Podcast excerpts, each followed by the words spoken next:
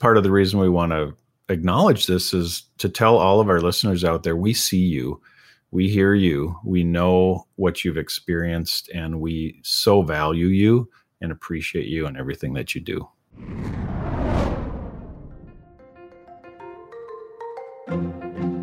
Welcome, welcome, welcome to today's episode of Tech Talk for Teachers. Tech Talk for Teachers is brought to you by Avid.org. Avid believes students can gain content mastery through inquiry and collaboration. To learn more about Avid, visit their website at avid.org.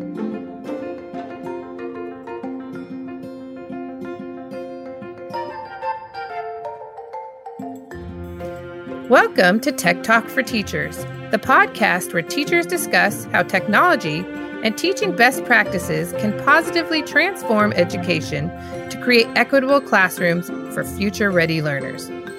I'm Rena Clark. i'm paul beckermann And I'm Winston Bennett, and we are educators. and we're here to share actionable teaching strategies you can implement into your classroom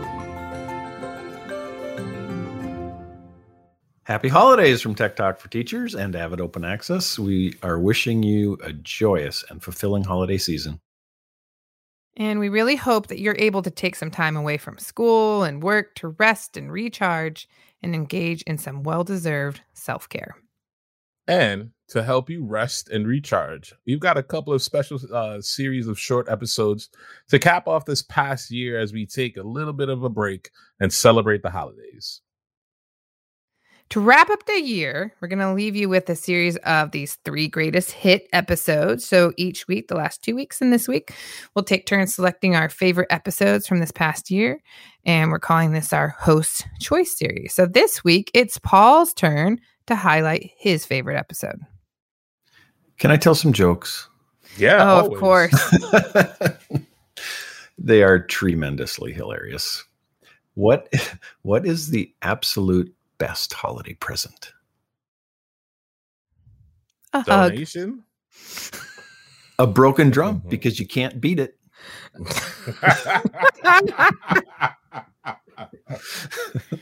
And why don't why don't crabs give gifts? Because they're crappy. Because they Close. claw. They're shellfish. okay, I got one more because I'm I'm trying not to be shellfish. I try to give all my jokes away for free. Oh man. What do you call a bunch of grand masters of chess bragging about their game in the hotel lobby? This is a long one. nuts roasting under some an open fire? I don't know. Oh, you're so close. Chestnuts boasting in an open foyer. Oh, Rena, you're on fire guessing these jokes. I don't know.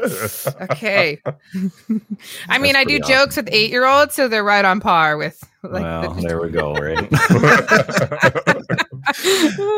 oh gosh. Well, I get to pick this week, I guess. Uh, and I'm going to cheat a little bit because I actually did not look at Rena's choice when I picked mine, but there's some similarities here. I, I honestly love when we have guests on the show.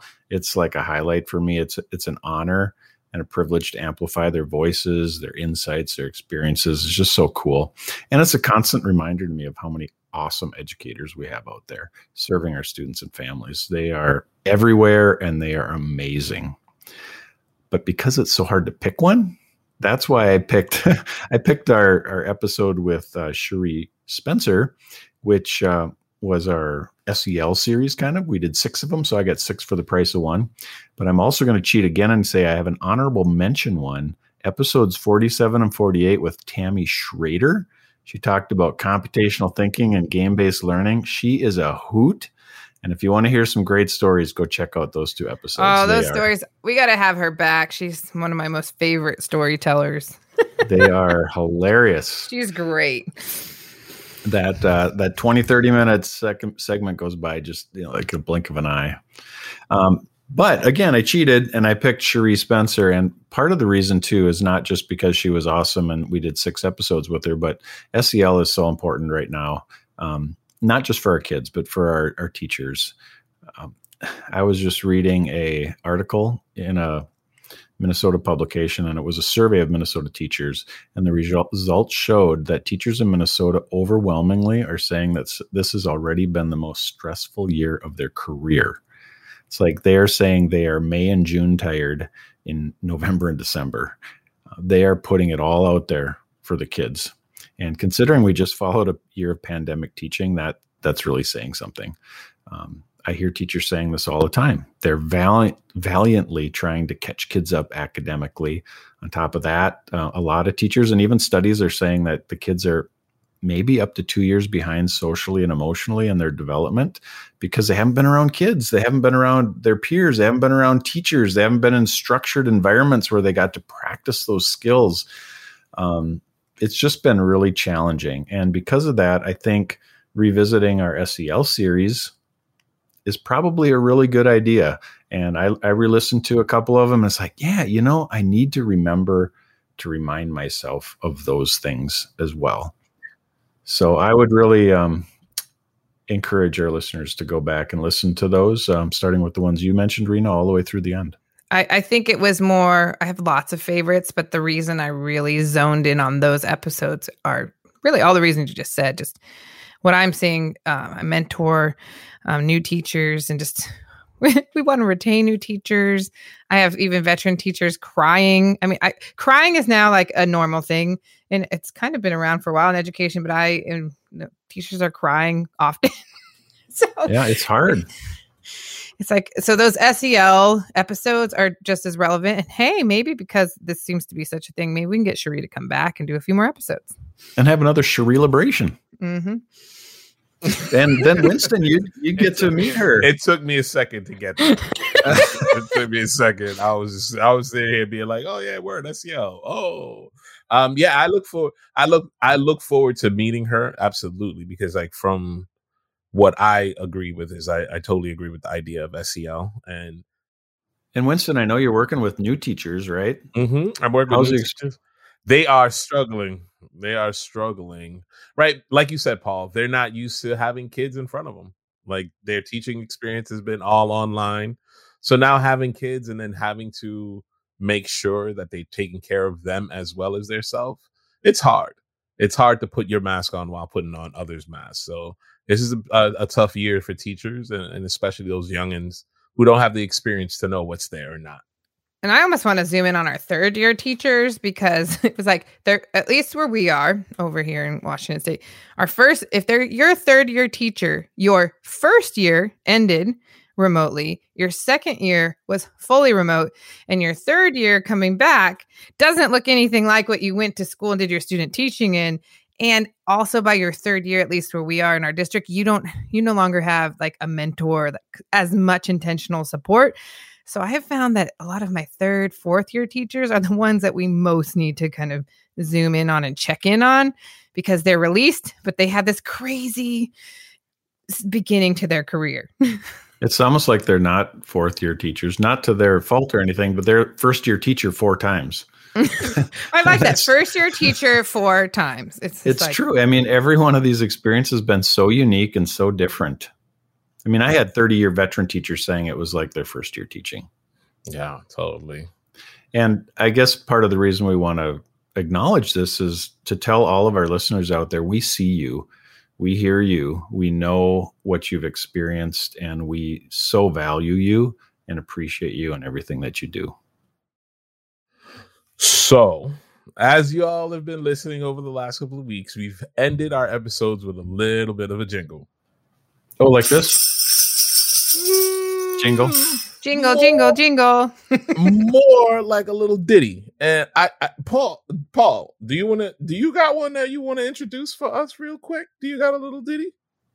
Yeah, I kind of branched off my uh, jingle bells from last year, and I went to a little playoff of Rudolph the Red-Nosed Reindeer. A little stretch for me, but it's meant to honor the hard and admirable, admirable work that teachers are doing for kids all across the country amidst the most challenging circumstances.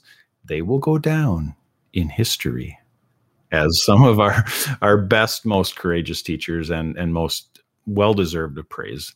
You are amazing. We are grateful for you, and here's a little tribute to you. You've known COVID and quarantine for a long time, posting your homework and meeting online. Do you recall the ones who made the most of it all? Teachers in every classroom help students overcome and grow learning and when they're hurting. Teachers always seem to know how to give thoughtful insight, help them make it feel alright. Educators are our heroes, we're thankful for them every night. Cause on one scary Friday night, the whole world seemed to change. COVID 19, stay inside. We'll teach from home, we'll win this fight. Teachers have been amazing. Give them praise and give them grace. Teachers are real life heroes. We're thankful for them every day.